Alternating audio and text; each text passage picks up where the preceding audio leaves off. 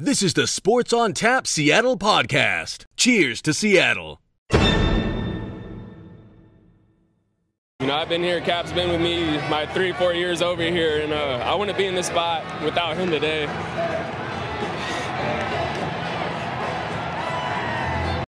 You're getting me, man. We wouldn't be in the spot without him. Um, hell of a leader, better teammate, and a better friend. Um, we wouldn't be in the spot without him. One thing that we have seen is you evolve this season as a leader on this team. Are you ready to take on that role moving forward? I'm ready. Um, I learned everything from Kyle. I'm ready to take that spot, and I'm ready to be the leader on this team. JP, thank you so much. Congratulations on a great season. Thank you. JP Crawford.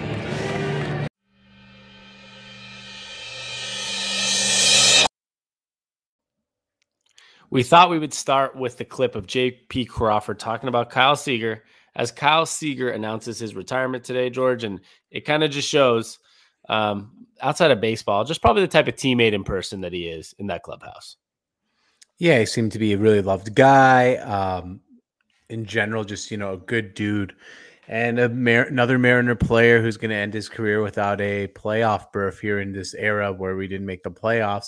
But that's not any of Kyle Seager's fault. So I like just want it, it it's kind of disappointing here. It seemed like it was decided before the season that he was not going to be back with the Seattle Mariners and he retired because he probably didn't want to, you know, uptake his family to a different place. So um it's kind of, you know, I didn't even hear rumors of the retirement. This is this is actually pretty pretty uh surprising to say the least. Like uh, usually you're prepared for someone retiring and you have a lot maybe things to say, but this was so abrupt. Yeah, and uh, straight to the negativity uh, from George Georgiou on today's podcast. Kyle Seager, no playoffs, not very good coming back. but I was, you know, for me, eh, eh, yes, he's obviously a guy that didn't make the playoffs like anybody else in this last 20 year era of the Mariners. But, you know, that was something I was personally just going to get into a little later because I just wanted to start with that the concept of you know, he is a guy that stuck with the Mariners for 11 years. And I'm not saying that, you know, he's a superstar because he's not. He's a one time All Star. Mm-hmm. Um, but, he, you know, he's a player that there was potentially a few seasons where he probably could have been a trade deadline guy um, for a contender to fill in a couple voids. But he wanted to be a Seattle Mariner. And that's pretty, at the end of the day, for the franchise that we've had, unfortunately, over the last 20 years, it's pretty endearing, I guess, right? To have a guy that wants to be here his entire career, kind of Felix Hernandez esque, and uh, spend their entire career in Seattle. And that's what I really appreciate about Kyle Seager. There was a lot of ups and downs. I get that. Um, like I said, never a superstar, but a high quality player that I guess fortunately liked playing for the Mariners enough that he really just mm-hmm. wanted to have his entire career be a Seattle Mariner. Unless that changes in the near future, because I guess you never know. I mean, you guess you never know, but I, I, mean, I don't foresee him coming back. I don't think he's like a wishy-washy type of guy. He was pretty adamant that he wanted to be a Seattle Mariner, as you said, and he stayed as a Seattle Mariner his whole entire career. And just to clarify for the listeners, when I say he didn't make the playoffs, that's not his fault. It's just disappointing that our team didn't wasn't able to take someone like him to the playoffs, someone like Felix to the playoffs. Like I really wish guys like them that were such great players for this organization were able to get a taste and feel and you kind of put you know just as high quality guys around them. So i mean he's he had a great career. He'll definitely be a guy i mean i think i don't know who are all the mariners with retired numbers or you know plaques like jay buhner dan wilson but kyle seager is definitely going to be on that short list of you know top 10 15 seattle mariners of all time at this uh, and especially he's a mariner thickened through, right? I mean, we had guys even like Griffey who left, um, him, Egger, Dan Wilson. I mean, those are guys you just say, hey, that's a Seattle Mariner. Yeah. I think he's a Dan Wilson would be kind of maybe a good comparison in in some way. Um, you know, the Mariners only have three retired numbers. I think it's it's Edgar Griffey and Jackie Robinson. So the retired number, it's probably going to be Ichiro one day, or I think he is yep. getting his retired this year. The number retirement. So, so can I stop you? Of, can I stop you real quick? Do, yeah. But they they do they? So I know they I know, had like was, something. I was, I was, was going to ask you about that. Okay. Like I, I was saying, that, that was the point. Is that they don't retire numbers often, but they do have the Ring of Honors or whatever it is, like the mm-hmm. Seahawks. Mm-hmm. Like they've had the plaque for uh, Randy Johnson, I think, and they've done some stuff for Dan Wilson or whatever, I believe. So, like I was saying, was he's not going to be a retired numbered guy, obviously, but he, you know that's probably going to be Ichiro and maybe like a Felix Hernandez who get their numbers retired. But he will be some type of dude that gets some type of ceremony from the Mariners, whether it's a mm. plaque in one of in third base, like a third base like plaque of some sort, or you know, in the Ring of Honor, whatever it is they call it. Um, because he is maybe like a Dan, uh, a guy that's maybe not a super duper star, but kind of a Mariners guy, uh, and like a guy that you'll always remember as a Seattle Mariner. Yeah, and I guess it's called. I just googled it, the Seattle Mariners Hall of Fame, and you're right. It's guys like uh, Jamie Moyer, Lou Piniella, Griffey, Randy Johnson, Dan Wilson, Edgar Martinez, Jay Buhner, Dave Niehaus, and Alvin Davis, and I totally expect him uh, to be part of that list, uh, and probably not in the too distant future. That's a tough. That's actually a pretty good list, though. It's a tough one. it's a tough one, but someone like him who's been there for 11 years, uh, you know, o- overall, I would say during maybe, um, and it sucks, like one of the worst eras of Seattle Mariners baseball because we never made the playoffs, the longest drought in all of baseball. He was one of the two pillars of consistent success. Him and Felix. Yeah. Um, that's true. So I mean, I guess at the end of the day, that's what matters, right? Is that he stuck through and through. He was an all-star during those times and ended up being a, just an overall great player for the Seattle Mariners. And I guess yeah. that's what matters. He's not at obviously he's not at Ichiro, Griffey, Felix, Buhner, Egger levels, but um, not everybody is. And you know, that's I think he I think you know what he's doing now to be what is he on his 11th season? He's either like 33 or 34. For him to retire as a Seattle Mariner, I think is, I guess, more of a case that he is a Mariners guy, right? And a guy yes. that should oh, be totally. in the Mariners Hall of Fame. Because it's very easy for a guy like him to go get a three, four million dollar contract, like with a team that's missing a spot at third base and compete for the next three, four years for a championship. And then you're less of a Mariners guy. But he's really going, he really went for it in the sense of, all right, I could probably keep playing, but I can keep me, my wife, and my three kids who've raised their whole lives here. I can just stay in Seattle and, and probably, you know, he's the type of dude I bet can end up being part of the organization, like Edgar has recently, and Griffey's now a consultant for the, you know, or whatever he is. Would you, I wouldn't be shocked if he was like a operations consultant or like ends up being like a third base coach one day or something like that. He seems like yeah, that kind of guy. Yeah, possibly. Um, I, that was kind of my next point actually. So I'll go from there. The only reason I said possibly, I, there are rumors that him and Jerry Dipoto didn't speak for the last two years, and there was some stuff between him and the front office, not his teammates or coaches, and that's where I wanted to get to with Kyle Seager. it's kind, it's kind of, uh, and uh, choked on my coffee. That's my bad. yeah, it's it's all good. I you don't, you know, I think we do need to find a word for uh, in Arabic since we're Arabic brothers. We say almost the equivalent of "bless you" when someone coughs it's kind of weird in English. We don't we just look at the other person when they cough, and we don't have like a uh, a saying like when someone sneezes. So yes, we should come up you with. say one. you good. That's all I say. You, you all right? All right. I guess that worked. You all right?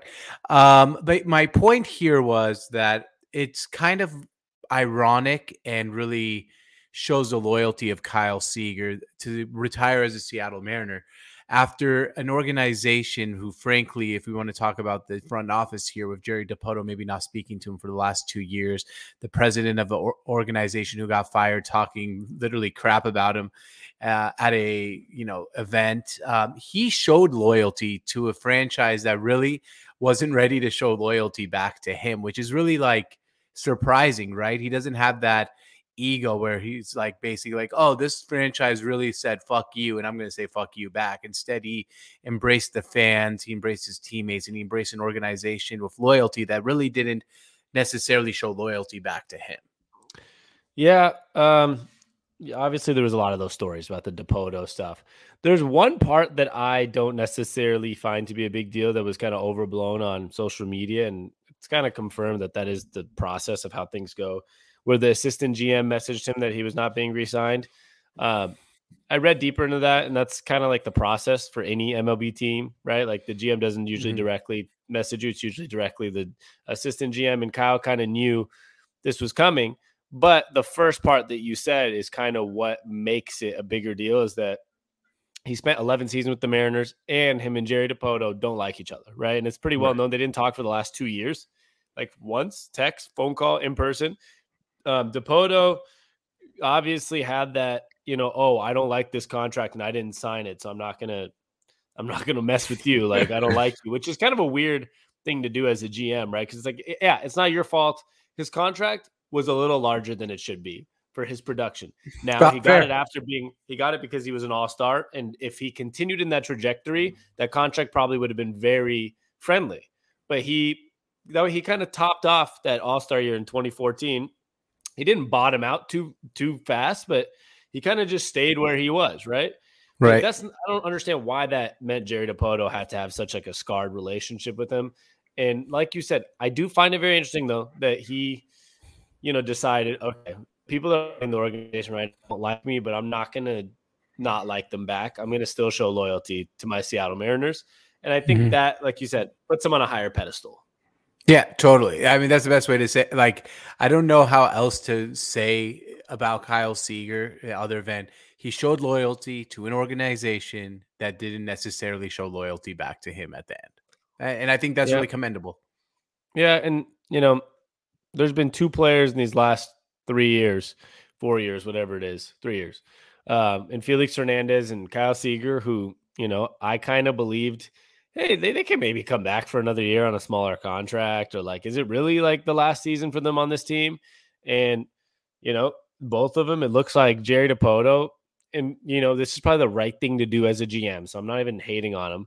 He's not falling into the nostalgia or mm-hmm. anything like that. Jerry Dipoto's all business. And, I can't blame him for that. You know, we've had a really bad team. He's turned our team around for the most part so far. So you can't really hate on a GM for not falling for the nostalgia for fans. Um, you can't at all. You're right. I, that's a great point. So you're telling me he's like Bill Belichick of uh the, of baseball. Nope, but I, I hope he becomes I that. Hoping, that's what I was hoping for, to be honest with you. Hopefully. So I would call Theo Epstein the Bill Belichick of baseball. He's what led championships for multiple teams. So yeah, sorry, that's you. Not it's not right, quite yeah. Jerry Dipoto yet, but he is a risk taker. He doesn't fall for the nostalgia. He's a businessman, and I can appreciate that part of it. But you know, it does. It did shock me when Felix got you know a small contract elsewhere. I was like, yeah, we could have given him the one million dollar contract. Mm-hmm. Um, and same with Seager. Now I'm like, okay, well, couldn't he if he really doesn't want to leave Seattle? Like I, what, what I don't understand yet, and we'll probably find out as it comes here the next couple days or whatever. I'm sure somebody will interview Seager or the team. My wonder is, George, did he want to retire or did he not want to leave Seattle? Like, was it, you know, was it like, oh, if they could give me a $1 million contract or be on the bench or be a utility guy or be the third baseman if we don't sign a good third baseman, which we don't have a third baseman yet, technically, that, you know, set in stone. I wonder if he wanted to leave or didn't want to leave, or if he actually just wanted to finish, be done playing baseball. That's what's going to interest me the most because we, I think we like I, I don't know if you asked me, I don't, I'm not a GM, but I would give Kyle Seager like a million, two million dollar contract.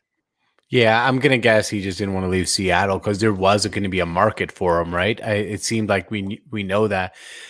It makes you wonder, and and in that last game of his season where he showed so much emotion, I mean, maybe his mind wasn't made up yet, but I wonder if in the back of his mind, when he was showing all that emotion and really taking in the moment, if he actually knew that was his last time on a baseball diamond in the major league level.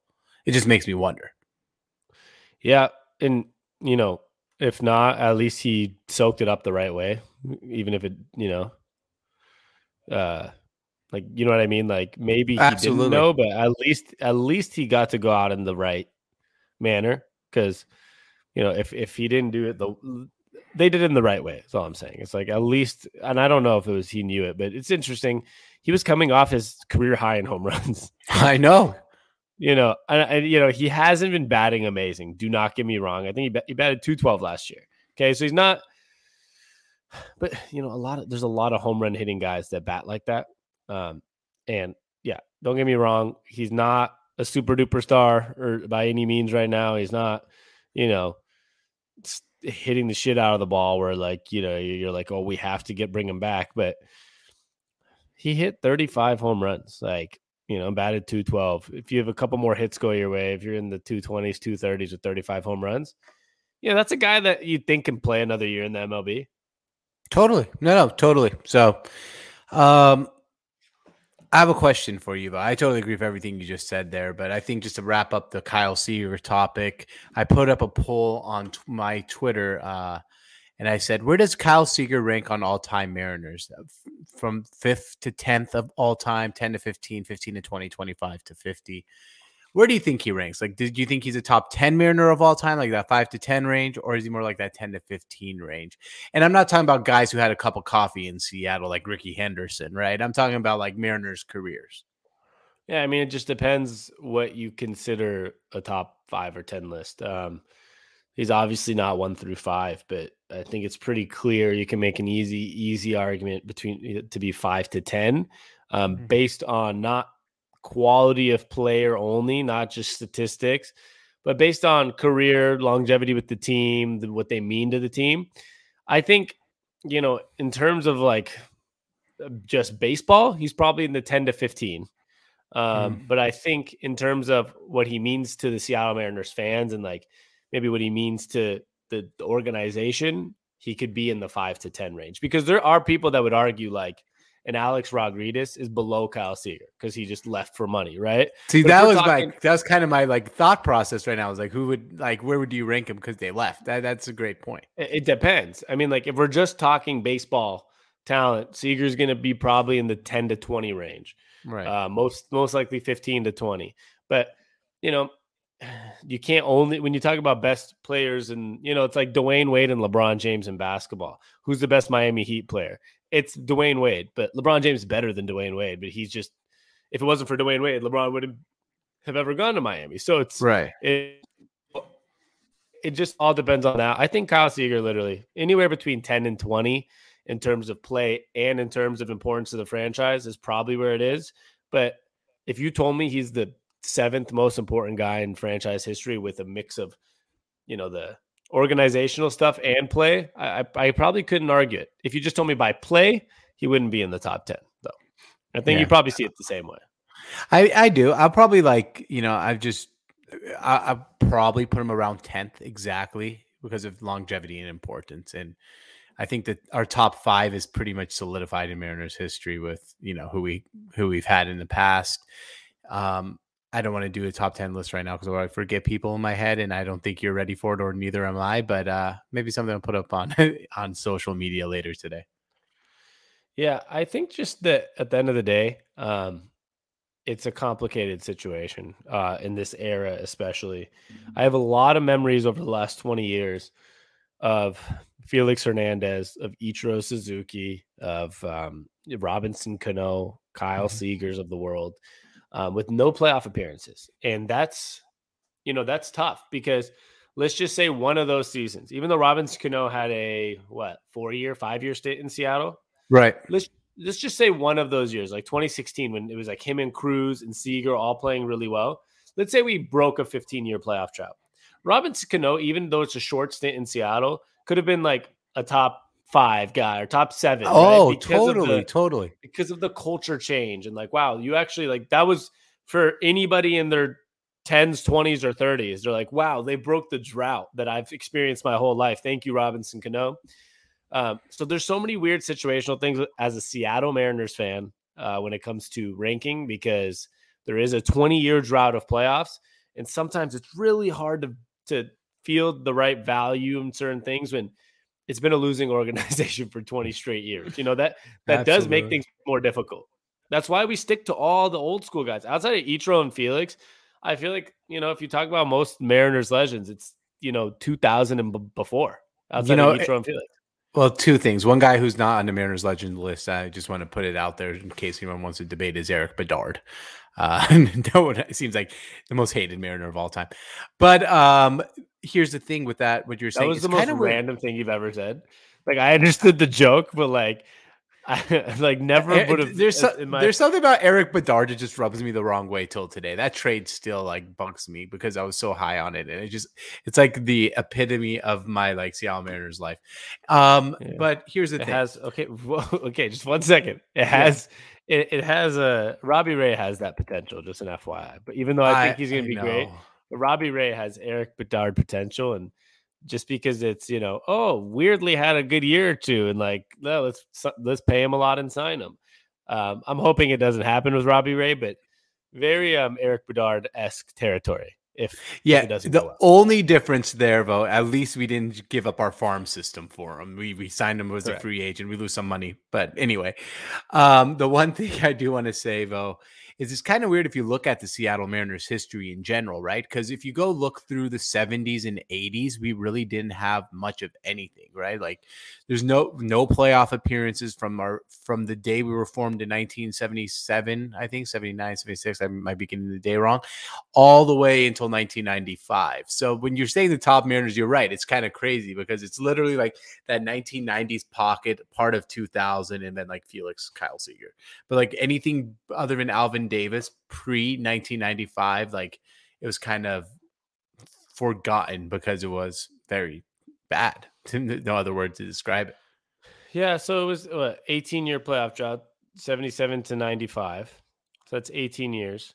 And now 2001 until this 20 years. So yeah, we had an mm-hmm. 18 year playoff drought with four playoffs in one, two, three, four, five, six, seven years. So we had, yeah, 18 year playoff drought, four playoffs a- appearances out of seven years, and then a 20 year playoff drought. yeah, Seattle Mariners baseball, rough. baby. That's pretty rough. It That's is what I pretty mean. rough. Pre two thousand one, like uh, pre two thousand one, outside of Ichiro who played in two thousand one, but like Ichiro and Felix, like that's why a lot of the names are right there in ninety five through two thousand with Griffey, A Rods, Jay Buhners, Dan Wilson's, like Edgar Jamie Martinez. Moyers. yeah, that's why Randy Johnson. They're all right there because you know that's four out of four out of seven years in the playoffs, um, and there are only four out of what are we at now? We're at four years, forty years. It's pretty bad. Yeah, Forty-four very good. seasons, four playoff appearances. Not very good.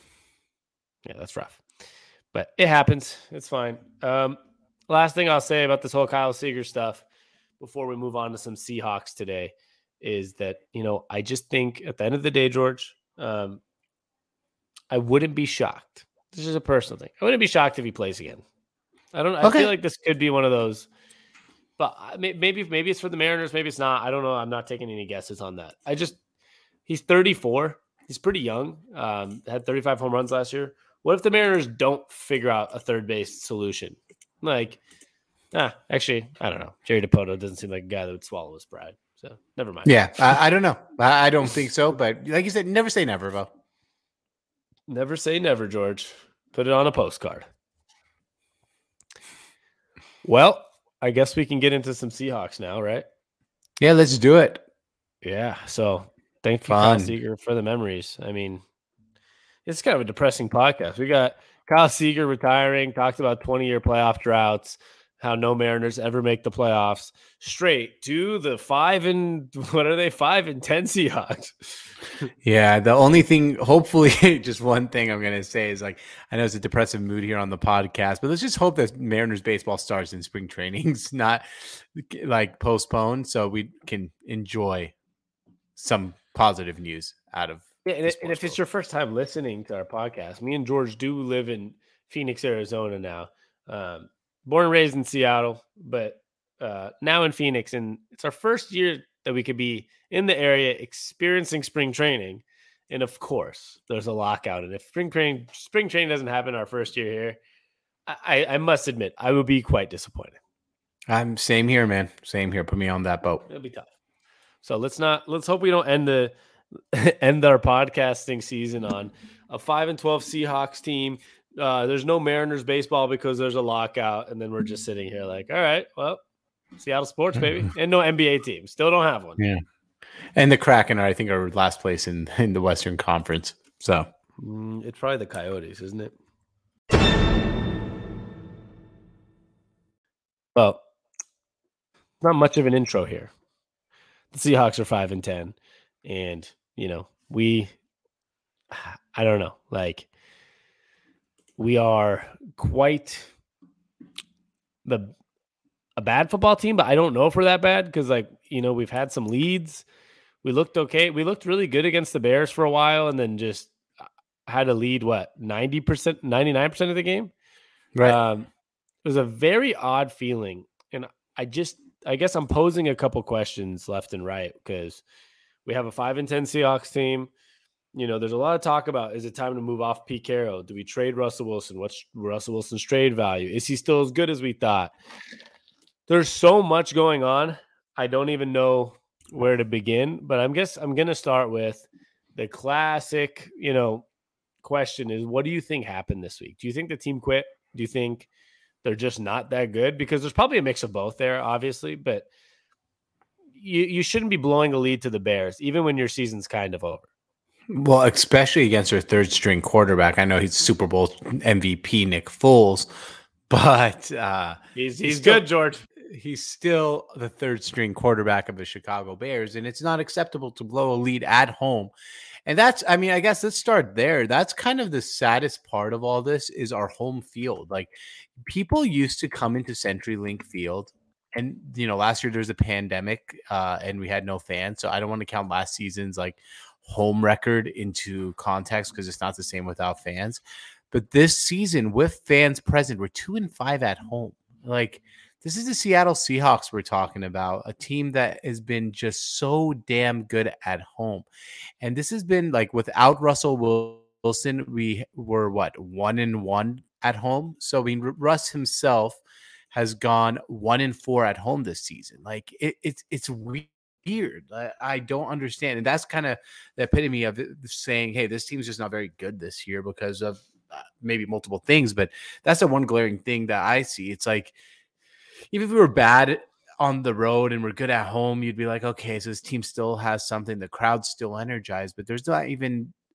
It's weird that we blow a third at home against a third string quarterback. It's just it's mind boggling to me. Uh, I think not, I don't think the heart's there right now. Um, I'm actually very concerned about the Lions game coming up this weekend. Uh, the Lions seem like they play for a lot. Um, yeah. They really like their coach, obviously. They're enjoying being the underdogs that are finding a way to sneak away some victories or be close. They, you know, they didn't have high expectations. So I think they're really enjoying just competing in games and playing hard and having opportunity to win games.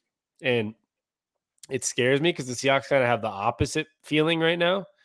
Um, there's that feeling of wow, the Seahawks can't even get past the Chicago Bears as like six point favorites at home. Um, they're blowing leads. Uh, they're losing the third string quarterbacks. There's everyone wants to talk about firing Pete Carroll. Do we trade Russell Wilson? Like Jamal Adams was such a bad trade. Oh, our defense sucks. Just fire Ken Norton. Like everything in Detroit, I feel like is on the up, right? Because they're like a young, feisty team. While you have the Seahawks team this week that are, that's coming in like disappointment, stress, uh, underachievement, and I kind of felt that during the Bears game too. Uh, even though the Bears have a coach that's probably going to be fired and on a third string quarterback.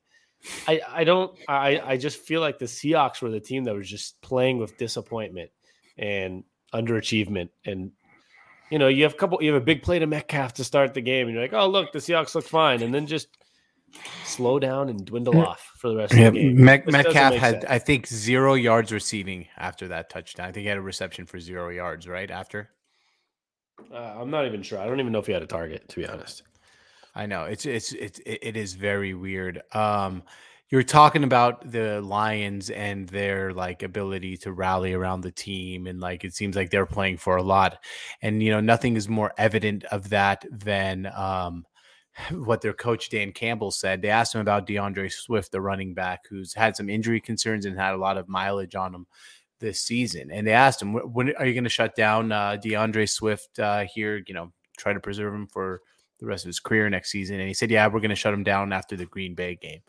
Green Bay's game happens to be their last game of the season. So, in other words, no, we're not shutting him down. I just thought that was a great quote. So he, he cares. Have, He's the type of he, coach that they they have a care of football. They're not trying to tank. They're not don't care about draft picks. Like he's a blue collar. He's perfect for Detroit. He's a blue collar. I don't think he'd work in any other city. Just no, blue collar dude that's trying to work hard. Right. They're just they they're blue collar guy that just hey work hard. No, I'm not shutting down shit. Like we're here to win games. Exactly. Break their kneecaps. I think is what he said. Yeah, at the beginning of the season. That is um, exactly um, what he said. But you're right. And here's my thing that and you said there's a um there's some concern here about whether the Lions game, right? And my concern is more about just the Seahawks in general.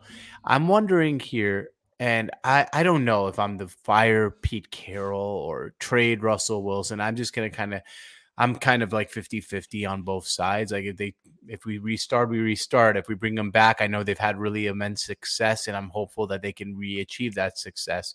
But my my concern is, let's say they go into this Detroit Lions game. I think it's going to show a lot, and they look flat and they lose the game. Is the team tuning out Pete Carroll at that point? Is the team tuning out the coaching staff at that point? That's when I'll have real questions. And I said I was I actually thought I'd have those questions after the. uh after the Bears game, but we had the lead for so long. It was weird how we blew it. So I'm just wondering, like, let's just say we lose to the Lions and we look flat doing it. Is that say that we've tuned, like, are we tuned out? And is being tuned out enough to be like, hey, we gotta, we gotta get rid of this coaching staff? I'm gonna keep it real with you, and the fact that you know this is the same shit we talked about last week. So yes and no. I mean, at the end of the day, the answer is probably no because, like if if we believe that, then you should believe it from now. Uh, if you think the coaching, if they've tuned out Pete Carroll on the coaching staff, then you should believe that today because of the loss to the Bears. It shouldn't matter mm-hmm. what happens against the Lions.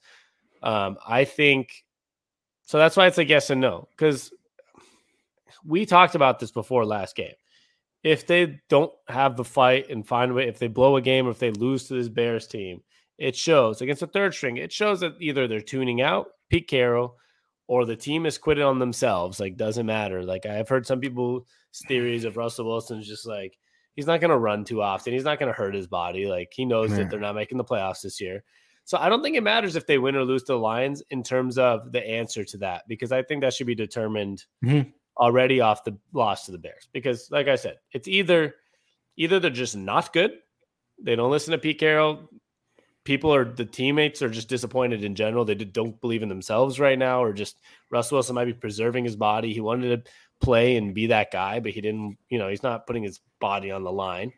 Um, so I think there's no answer to that. I just think that that Bears loss was embarrassing the way we lost, and that should tell us everything we need to know. But unfortunately, we don't know how deep those answers go. Right? We don't know if it's player personnel or if it's all the way deep to the point of like, no, they just like tuned out everything.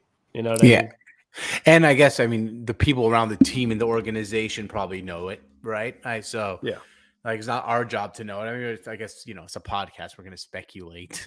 Uh, otherwise, we'd probably just sit down here and you know write facts for you guys. But in general, maybe that's the best way to look at it and just trust organization and trust the process. If we do clean house or we do look at getting rid of Pete Carroll or we do say, hey, let's trade Russ because we find find him to be a de- de- deappreciating asset rather than a appreciating asset, then sure, let's go ahead and do it and trust the organization. I don't have those answers. Um, I, I can tell you what I think. I think that Pete Carroll – um, is the best coach in franchise history. I think Russell Wilson is the best quarterback in franchise history. Sometimes all good things and all relationships come to an end. And if this is the end, uh, I'll, we'll celebrate all the past successes. And if it's not the end, we'll get into next season ready to believe. That's really all I can really say at this point. Um, because we're not inside that locker room, and I just, I just don't like what I see. I really don't. Yeah, I mean, I'm kind of in the same boat here, which is like you said, like you either have to decide like that you believe in what's happening if they come back, and if not, you're ready for your change. And I'm the type of person, and I'm going to continue to say this, is that I don't think it's time for the change yet. Mm-hmm. Um, but that's a, it's all like you said, speculation, opinion. For me, at the end of the day, is I don't know how many years Pete Carroll has left. Anyways, he's seventy. He's gonna be seventy-one. Mm-hmm. Um, and I think at the end of the day, what's going to matter the most is what does Russell Wilson want to do, right? Now, if Russell Wilson himself wants out of Seattle, regardless of Pete Carroll, I'm not firing Pete Carroll. Uh, I'm just going to, you know, unless he's like at kind of end of my time. Um, if Russell Wilson wants Pete Carroll gone, the organization's probably going to have to side with Russell Wilson. Um, and if they both want to be back together for one more run, the organization is probably going to say, yeah, okay, if, if our best coach ever and our best quarterback ever want to be back for one more run, we're here to support that. So the hard answer, the hard thing to answer, and I think you agree with this, is we don't know what Russell Wilson's thinking. I think that's one big piece, right? Uh, true. That's very true. Like, because Russell Wilson, and this is not, I'm not saying this in a negative way, but he's good at putting on a show, and he should, as a professional. To be honest, we all do. Everyone does. Yeah, every person in I, any industry should. Yeah, I don't want him to go up and act all pissy like a I don't know, like there's Cam some Newton. Aaron Rodgers, Cam Newton's all pissy about things. Like, no, he's a professional. He's like, I'm on the team this season. I'm gonna act professional, even if he doesn't want to be here. He's being mature and professional. So he's putting on a show, maybe, or maybe he actually is thinks everything's gonna be fine next year, and he's just like, oh, tough year. Let's wait it out. So the hard thing is, I genuinely, genuinely, genuinely think the answer's within Russell Wilson and what he's thinking. Like either he wants to leave or he wants Pete gone or he wants to run it back. Because if if he goes to Jody Allen, he says, "Hey, Jody, I will. I want to be back next year, and I want to be with Pete Carroll, and I think we can do it." She's gonna say, "Okay." She's gonna listen. Yeah, no, no, totally. but here's here's my problem. I, I'm gonna just read out some stats and stuff and you've heard all these before before the people on the podcast and it just makes me ponder right? So we beat yeah, the 49 I'll hit you with some I'll hit you with some more positive stats after. Yeah yeah. No no totally and that's totally fine but I, it's been since a, a 37-27 win on November 1st last season against the San Francisco 49ers the Seahawks put up I think 44 points that game. Since then we've gone 11 and 16 that's a season and a half and those have included losses to Jared Goff twice, including a playoff game, Colt McCoy twice at home, Taylor Heinicke, Nick Foles at home, and Russell Wilson during that period has thrown for over 300 yards in a game twice in a league where people throw for 300 yards. It seems like on just whenever they want, and in those games where Russ has cooked and thrown over 300 yards, we were 0 2. So those are some concerning stats to me. Um, they're not stats I like. They're stats that are very, in I my opinion, able to be turned around. But it's been almost a season and a half of these stats, and I don't know at what point do I say these are concerning. Do I say that two seasons? Do I say that three seasons, or what? Um, make me feel better.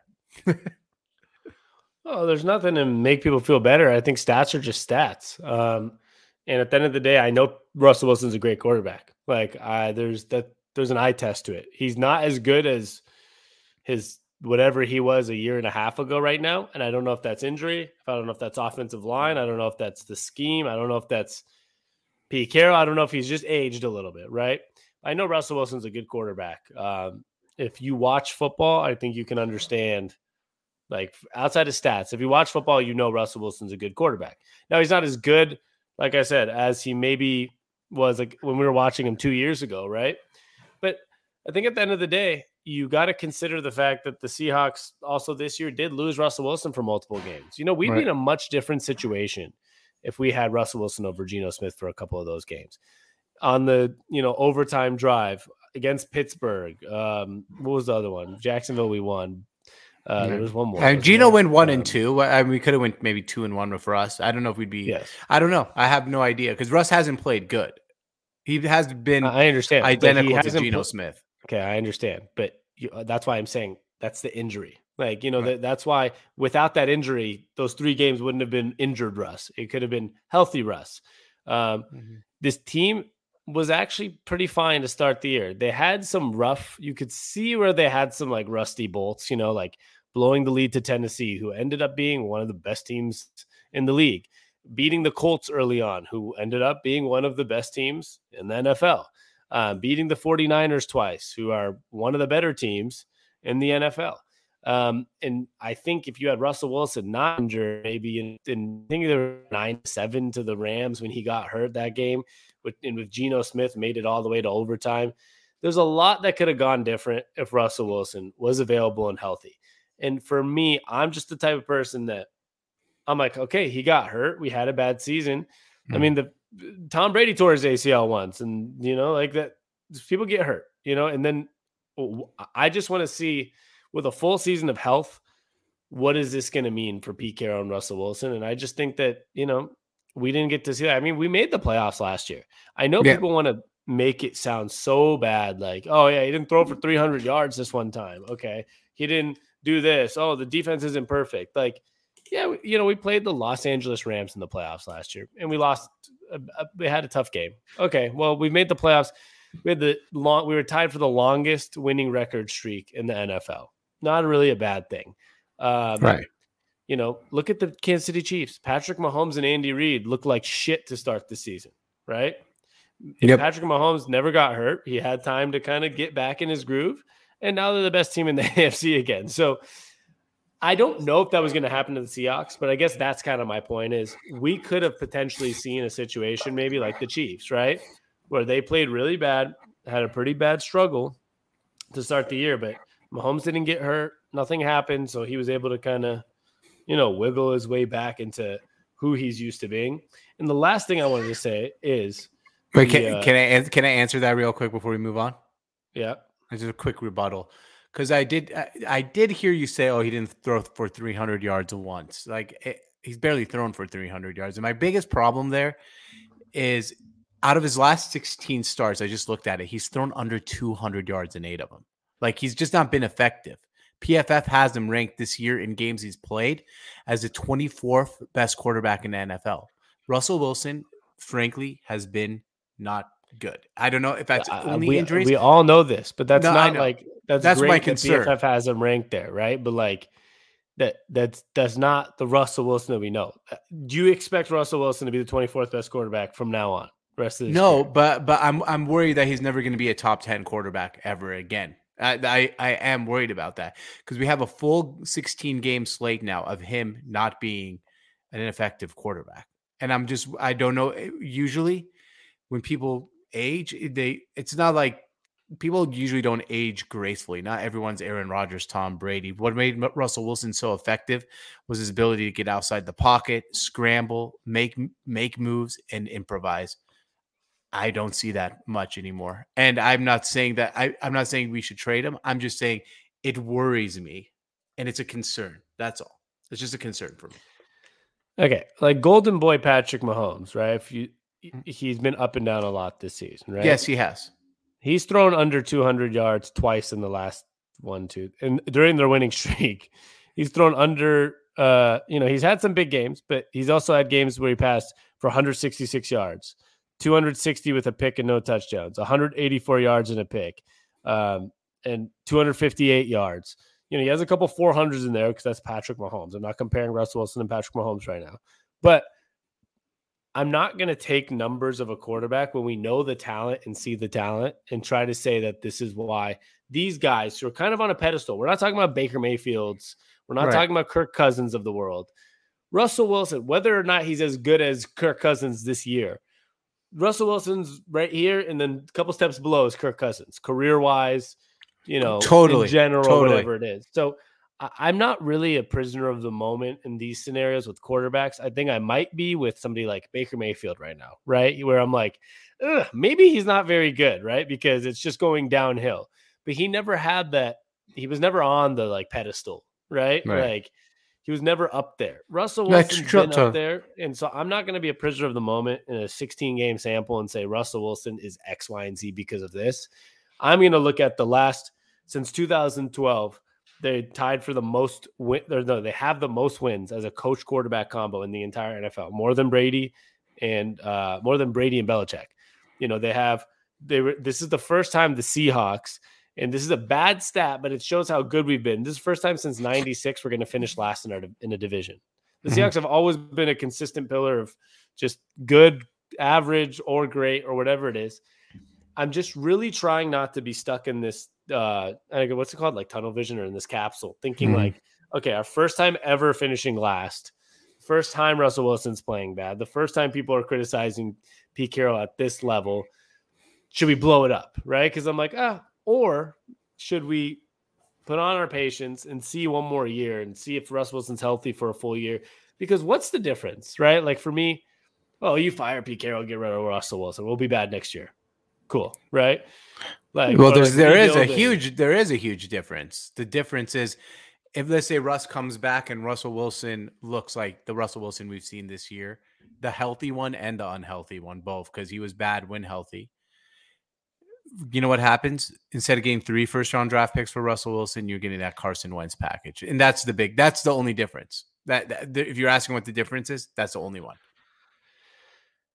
he's gonna he'd get a better package than Carson Wentz. Number one, number two. I'm sorry, he was not bad when he was healthy. You're absolutely incorrect about that. His first four games of the season, if you want to be honest, when we even though we started two and two, which we probably should have been three and two if we didn't blow or 3 Mm-hmm. and one if we didn't blow that Tennessee game. First game of the season against the Indianapolis Colts, who are a Super Bowl contender probably. He passed for 254 yards and four touchdowns, no interceptions. Uh, game two, he passed 70% completion, 343 yards, two touchdowns, no picks. Had a not a great game against Minnesota, but it was perfectly fine. He was 298 and a touchdown and no picks. And then in a win against San Francisco, he also threw for two touchdowns, no picks, with a rushing touchdown. So three picks total. He was Alright. playing Russell Wilson level football, not maybe super duper MVP level, but he was playing like a top seven quarterback in the first four games of the year, right before getting hurt against the Rams. And that's where I feel like we're getting so stuck in this capsule of like, wow, he was kind of bad for a couple games last year, and then he was bad after he's been hurt this year.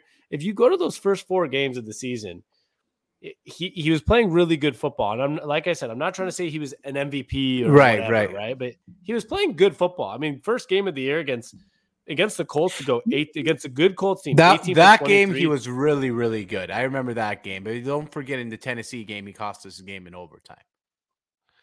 Yeah, that that happens though. I, I understand. No, I know, but- been in overtime first of all, but that's like saying George. Oh my God, Tom Brady got shut out by the Saints. Okay, I mean it happens, right? Like Yeah. Oh yeah, totally it happens. It totally I'm happens. just I'm- saying, like if you look at those first four games, I just the the idea that Russell Wilson was bad when he was healthy this year, because I don't. Some people wouldn't consider this second half stint as like he's completely healthy, right? He probably came I, back I don't I don't think he is. because you think he came. He probably came back too early, right? Yeah, Off of yeah, of course. I, I I totally think he pushed it and tried to be a hero, which is nothing wrong with that. I'm not saying that in a negative connotation. Was It just didn't work out. It didn't Yeah. work out. Yeah. yeah, and so he's been bad. I get it, but those first four games of the season to be two and two, also that, that, that was if you look at the teams, we're talking three playoff teams and a Minnesota team who's not bad, right?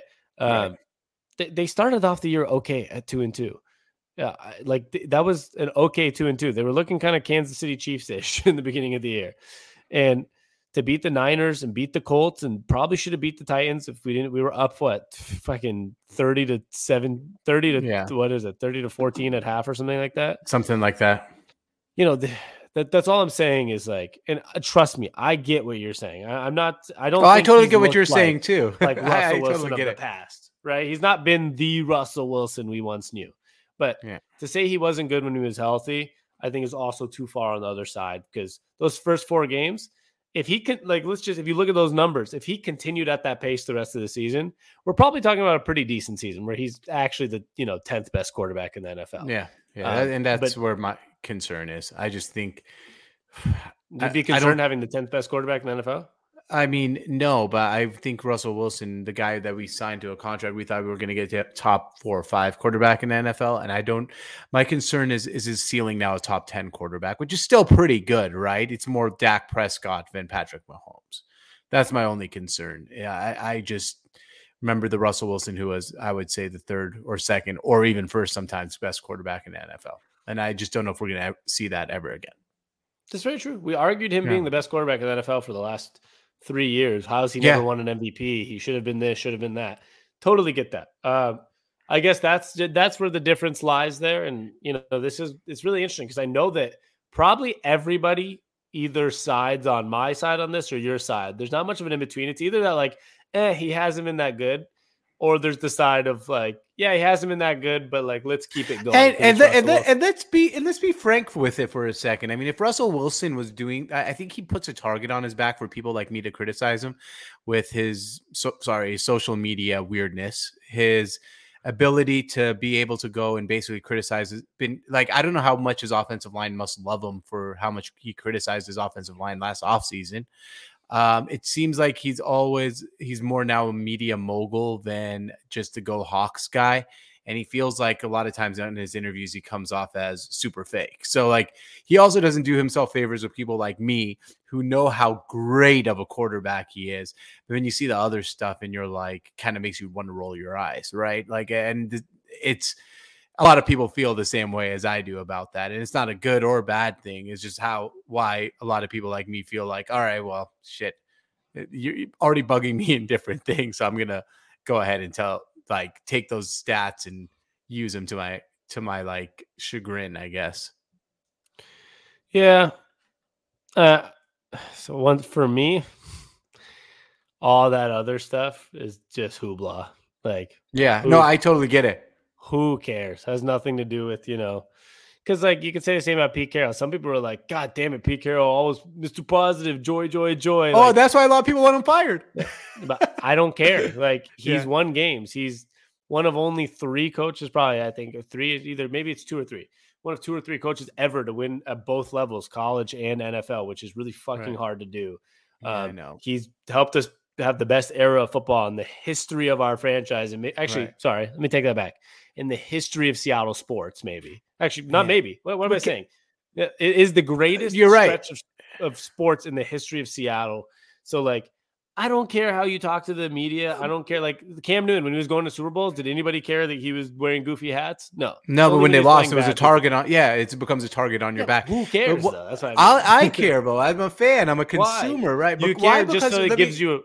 No, but no, give, no, you me, care that it gives you a reason to criticize. But like, no, no, no, that's not why. It's just like you tend to root for people who are more authentic in life, right? So, for example, let me just give you two Seattle stars real quick that are the epitome, the epitome of authenticity. Felix one is C- Gary Payton. No, okay, Gary Payton's one of them, and he's beloved. Like you know who Gary Payton is, and the second one is Marshawn Lynch. I have both Oakland guys. Uh, ironic, ironic enough. Um, both of those guys, like I know who they are, and I don't care if Mar- Marshawn Lynch was struggling at the end, and I was like, resign him, resign him, bring him back beast mode. Like, there's something about authenticity and like me knowing what kind of dude you are all the time that really, really, really resonates with fans. And at the end of the day, this is like this is a consumer business like and i totally understand the theory with russell wilson derek jeter was like this tom brady pete carroll of where you know let's who gives a shit about the media? I totally understand that look and that side and i know why you don't care about all the hoopla as you said but there's something to me that makes me root harder for people that are really authentic. I agree with that. I'm not saying I'm rooting harder for Russell Wilson because of his whether he's authentic or unauthentic. Like that was not the point. The point is talking about Russell Wilson's interviews and all this has nothing to do with giving more reason or less reason to criticize his statistics. So for me, like if Marshawn Lynch is authentic as hell, but fucking sucks, like he kind of sucked when he came back for his last stint with the Seahawks because he was old and at football anymore. That didn't stop people from being like, ah, well, he's not very good anymore. It doesn't matter if he's authentic or not. That's why for me, we're talking about rooting interest now, but that's a difference. But that, that's where I wasn't talking about rooting interest. I'm talking about I don't care how you talk to the media. That doesn't give me a reason to amplify your stats and make them sound worse, I guess, because you're not a, like, I know what you mean. In a fan mm-hmm. perspective, you might show more love and be a little less critical because you're like that's oh, what that's exactly what I'm saying. You took the words you took what I was saying less perfectly. critical, but but like it doesn't for me when I'm sitting here talking about Russell Wilson stats saying he has it wasn't good when he was healthy. I, I can't relate that to the fact that okay, I know he's not authentic sometimes, whatever, but that has nothing to do with the fact that that's not a valid valid statement. I'm not saying it's invalid, but I'm not saying it's not valid to say he wasn't good when he was healthy because he was at least above average when he was healthy. He was above average, uh, and he was and he was bad at the end of last season. Yeah, they made the play, and he was healthy, fine enough. Yeah, I don't know. It's just we started off five and zero, oh, and I think we ended the season with ten wins. We're five and six in the last ten games, so it just makes it's a little frustrating, but it is what it is. Seattle sports, baby. And uh, Russ Wilson, Pete Carroll has give us given us the best era in history of Seattle sports. Absolutely have. So not gonna not gonna doubt that one bit. That's where I struggle with uh, the idea or concept of oh, it wasn't good enough. Like, uh, are we sure about that? It was great. It was very good. It was the best era ever, as you said, best ever. And it's going to be for a while to go to back to back championships of whatever sort. Um, It'll be very hard very- to have a better era. I'll tell you that. yeah, you know, it's it's not an easy thing to do. Um, exactly. and you're talking about our season last year. I just must say, I must say, we ended the season on a one, two, three, four game winning streak and winning six out of seven. So I just So it was that mid, so it was the mid mid season uh blues we had. yeah, we lost two out of th- three. No, sorry, Okay. three out of four mid season. Three out of four. Okay. we we ended the season beating the Jets, the Washington football team, the Rams, the 49ers. Very good. No, it's great. No. Just I think Russell Wilson played better than a lot of people realize, but I know what the problem is. The problem is he didn't play maybe as much as as good as we like to see him play sometimes. But you know, last season, George Russell Wilson had 69 percent uh, completion percentage, 4,200 yards, 40 touchdowns, and 13 picks. It's a yeah, pretty it's good great season. season. It's a very good season. 40 touchdowns is a, is a lot to throw. Absolutely. Got to show love to Russell Wilson, folks. If we lose him, you know, you know what I'm waiting for, George. It's hard. We've had Matt Hasselbeck and Russell Wilson. It's hard to keep up with that that experience. Yeah, no, I, I think he's going to be back next season anyway. And I just, like I said, concerned that he's not going to be what we think Russell Wilson should be. I agree. Well, we have a bonus episode coming up at the end of this.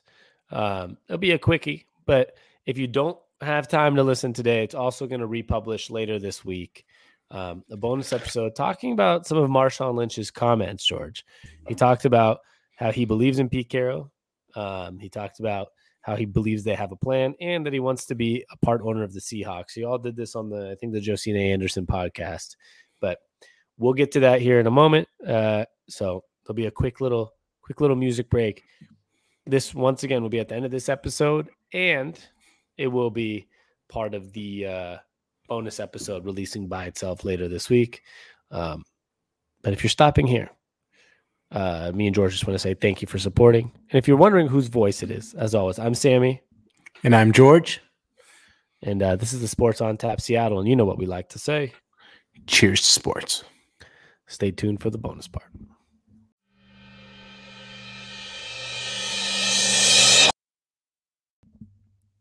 You're listening to the Sports on Tap Seattle bonus episode podcast. And I'm Sammy. And I'm George. And today we start with a clip um, that Marshawn Lynch had on Josina Anderson's podcast. man, to be honest with you, I mean, you know, they they uh I think they'll they'll they'll be all right, man. I mean, you know, they they they uh they always playing the uh the long game.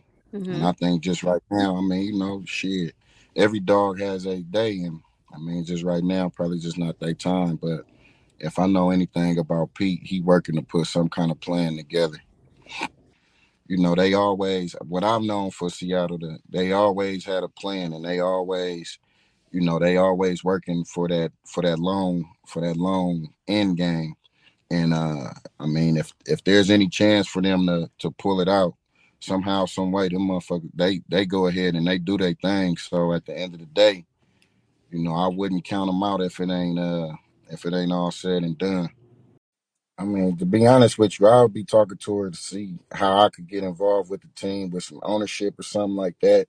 Mm-hmm. I mean, you know, as far as as far as you know what was, when it was, and how it was. I mean, yeah, it's good to go and reminisce about them days, but shit, like we all know, them days is over now. That's a new team. So you can consider Marshawn Lynch to be part of uh, Pete Carroll's camp here, and he wants to be a part owner of the team. So maybe he's saying it, George, as a way of like not cutting any ties in the organization right now. But he seems like he's Team Pete and believes in the Seahawks, and also wants to be part of ownership group. Yeah, totally. Um, I mean, that's great in general. We've seen a lot of former players, uh, legends of organizations kind of join a, their former organization in some sort of role, aka the San Antonio Spurs seem to do it a lot with like you know Tim Duncan now part of the organization, uh, David Robinson, the Miami Heat have done it. Alonzo Mourning. Uh, we thought Dwyane Wade would. He went and got a Utah Jazz ownership group, kind of random there. But in general, you see this a lot in organizations where a former player joins in as a part owner and an advisory role. In Seattle, Ken Griffey Jr. I guess would be a better example instead of going to San Antonio and Miami. yeah, I think it's interesting. Um, I was going to just use the example from our podcast right now that we just had, which is, you know, um, we were talking about how Ken Griffey kind of became a part of the Seahawks or the Mariners organization um, in some type of advisory role. Ichiro has been like a bench coach, whatever he is. Edgar Martinez has been like a hitting coach. A lot of legends, you know, take part in the organization. Walter Jones for the Seahawks is, you know, one of the main commentators on King Five or whatever it is, you know, yep.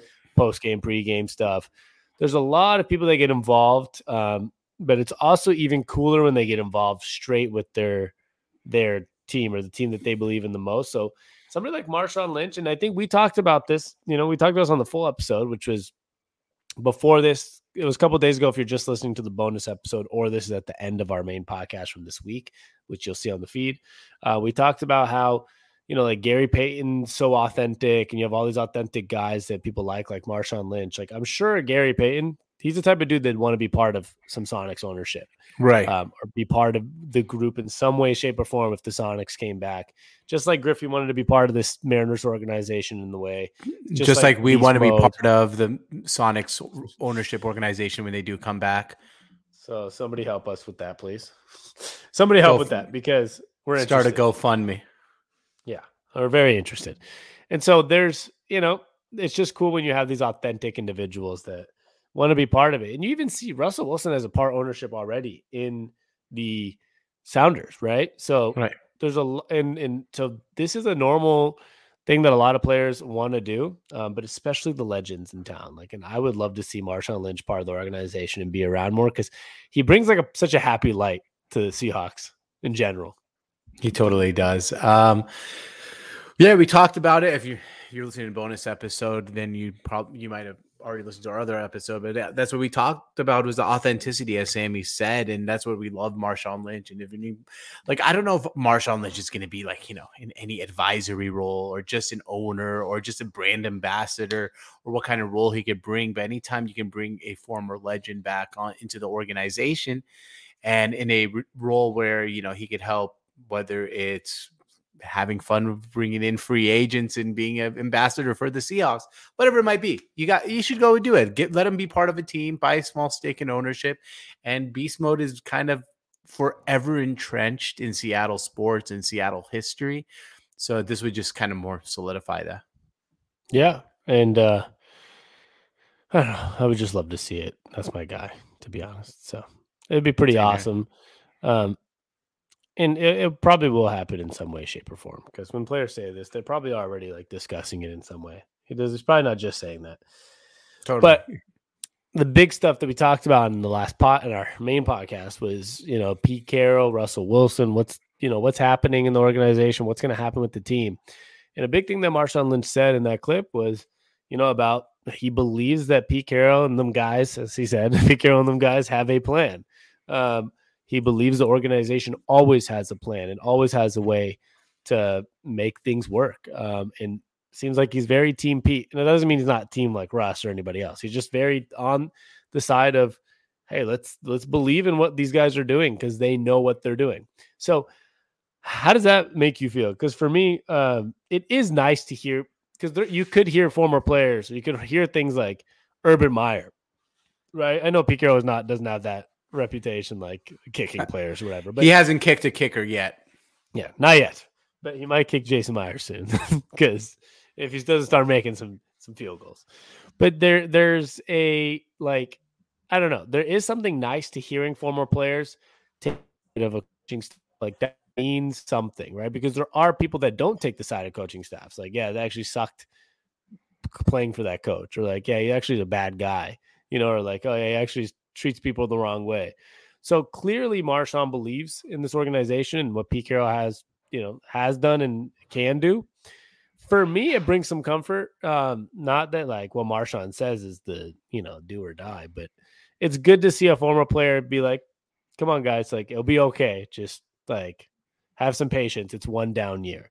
I don't know how it makes you feel, but for me, it gives a little bit of extra confidence for me. Just like, you know, if he does come back, at least there is previous players and probably current players support.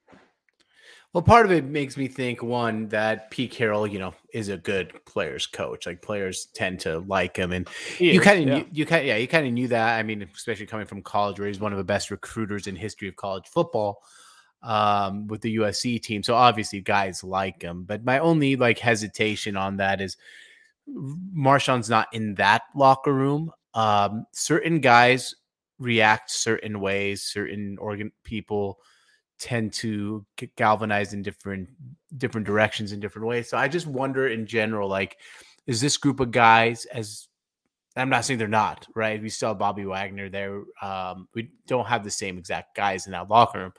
Russell Wilson's still there. I just wonder is the leadership of the players inside the locker room still galvanized around the head coach as much as his generation of Seahawks was galvanized around the head coach? I have no idea, right?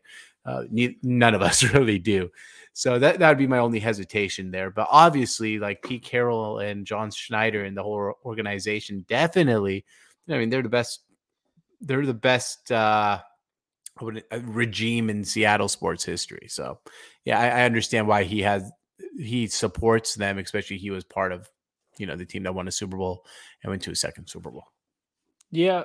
Although there probably are some players that have some negative things. I mean, like I feel like Richard Sherman. I don't know why, but I feel like he doesn't like Pete Carroll because of like the decision. Well, to he, throw. he, he Richard Sherman always- doesn't like anyone. Yeah, he, I- there's guys like literally like you could, you know, give them a bag of gold and, and they'll think it's cool. Have some way to complain.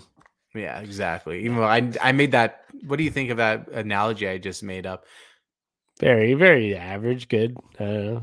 Bag of you could have did bag of gold and make it into ash. You could have said whatever.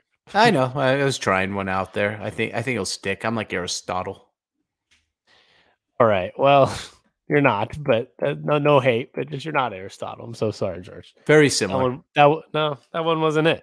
If you said something magnificent, I would have maybe given you the label, but that was not, not, not um, you know, nothing mind blowing there. But I think that at the end of the day, um, what Marshawn has to say is kind of right, which is Pete Carroll probably does know what he's doing. The organization probably does know what they're doing to turn this around. Um, and that's kind of my biggest thing is who am I to say that it's time to move off Pete Carroll when in reality, we know that they know what they're doing, right? And I, I guess some people would claim that I don't know how you feel about this. Some people claim that you know it's time has passed this coach or different things. You know, like a Chip Kelly. Maybe Mhm. things have changed in the way football is played. That it's kind of football's past him, right? Right. But can you say that about a guy like Pete Carroll who was just in the playoffs last year? I don't think you can, right? It's not like a Pete, Chip Kelly situation where the dude has had four jobs since because he can't keep up with the times. No, I mean you can say it. Uh, I actually do think you can. I, I don't think it's necessarily true, maybe in this case, but there are cases where people, despite having some success, they were built on a house of cards, right? Like really fragile. And we've only the last few years trajectory has gone t- towards a downward slope rather than an upward slope. And so there is a point where it comes crashing down. And I'm not saying that this is the p- point where it's come crashing down sometimes there are signs where it's like, well, you know, USC is a perfect example. He went from national championships to come recruiting violations to a sub 500 season to quitting. Like, and it, it came really fast for Pete Carroll. Not saying the same thing's happening here, but sometimes like things snowball. There's a snowball effect, and uh, it's time, regardless of past success. Not saying that's what is happening here once again, but I'm not always on a your past success dictates your future success type of guy. Yeah. See, the only reason I don't know is like what you just said sounds good in theory, but then like, oh yeah, okay, things didn't go great at the end at USC, and then what happened? Oh, he went to the NFL and won a Super Bowl. So it's like, okay, well, same thing. What happened with Bill Belichick? got fired from his first job. Like that doesn't mean his he was bad, right? Like some people have some failures, but it doesn't course. mean their time has come or like it's been past their era. So that's where I, I kind of agree with what Marshawn Lynch was saying in this whole thing, which was at the end of the day, they have a plan, they know what they're doing, and I'm gonna believe that until I'm kind of proven otherwise. One season of missing the playoffs and Mhm. you know is not going to tell me right now that I'm right that he's or like somebody else is right. Mm-hmm. He's right, well, I'm gonna the give you- side. Sure, uh, but I'm gonna give you an example here. Uh, two, two company, three companies: Sears, Walmart, Kmart. Um, a lot of people could have probably would have said the same thing about those companies, right? Sears can't fail. It's, it's done so good so many years in a row. They know what they're doing. They have a plan. Same thing with Kmart. They could have said the same thing. And Walmart. Only one of those three companies still really has a presence today. That, that's what I mean. Like sometimes your future success, your plans, it sometimes they don't always work out. And, and I'm not saying that's the point, the whole thing with Pete Carroll. Pete Carroll might still have five years of good coaching left in him, 10 years. But there are certain cases just that your past success and your they have a plan doesn't always come into fruition. That's all I'm saying. Sears still did 3.26 billion in sales last year, George. I wouldn't consider that bad. Just an FYI. Do you want to be Sears or do you want to be Walmart, Amazon? That doesn't Matter. I'm talking about and, and for the NFL. No, no, I'm just talking NFL wise. Like I'd rather be the Amazon. Sears is like Never, we've never been the Amazon. You can not, not. There's no. when you win the Super Bowl, we were the Amazon for a year. No, we weren't. It was still Bill Belichick and Tom Brady. Unfortunately, like winning one Super Bowl doesn't outdo six. Um, we weren't. Like that's just the reality. Like, we were the Microsoft then. We were like Microsoft. See, keep it and we can still be. Microsoft's had some bad years, George. There's been times where Apple overtook Microsoft for two, three years and made it look crappy, and then you know they actually they're perfectly fine with a little bit of reinvention. Um, and that's where, uh, at the end of the day, your business analogy was very nice and a good lesson for those that are interested in finance and business uh, on this podcast. But it's very or unrelated. stock tips. and but it's very unrelated to Seahawks football and NFL coaching because there is not a single comparison in business where you're like Amazon can be number one for 15 years. There's not a single team that's ever won 15 straight Super Bowls. There's never been one that's won more than what three in a row. Oh, right, right. Um, no, no, so of course, of course. Th- this is what I'm saying is there are people like for example Sears. When Sears finally shuts down one day, George, they will never reopen. If the Mariners are bad for 20 years, the Seahawks are bad for 20 years, they eventually can be good again. There's not a reopening. So it's a little different than business in that sense. that All right, literal Sammy.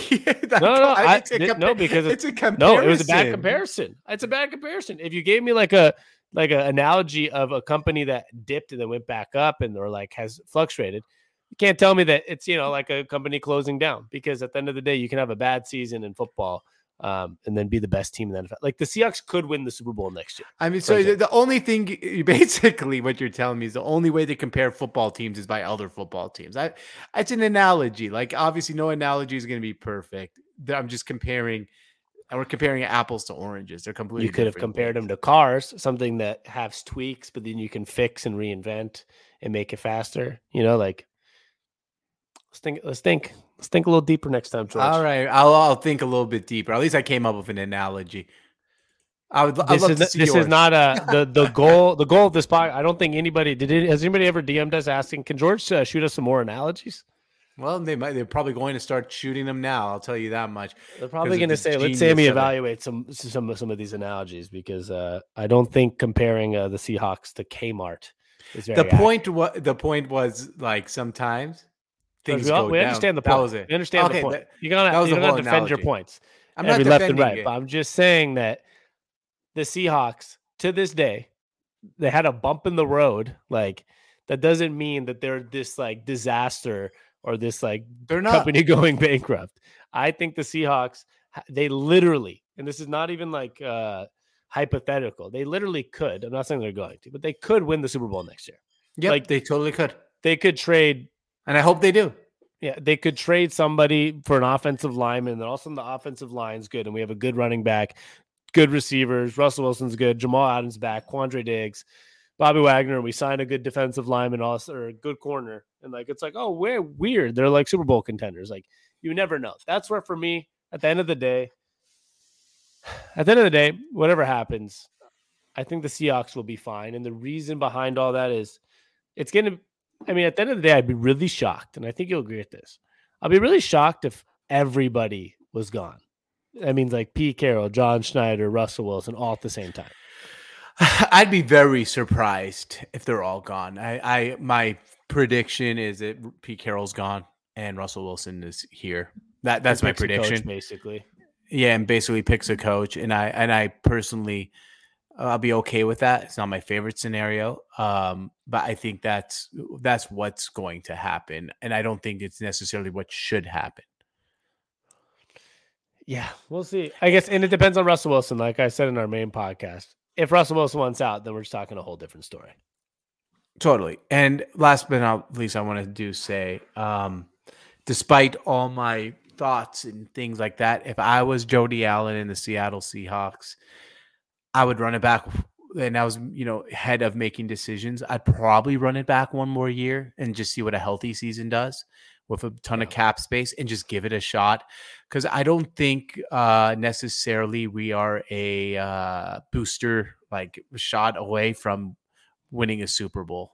I, I, really don't. I think the only way we could really compete for a Super Bowl is with the with the components we have in place now. So we might as well run it back one more time. If it doesn't work, blow it up.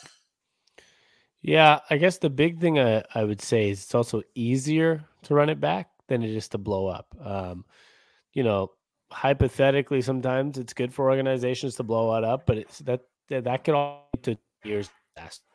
Um, if you don't do the right things in terms of drafting a quarterback, the right coaches, the right people in place, you can talk about a long tenureship of negative mm. things happening for your franchise, right?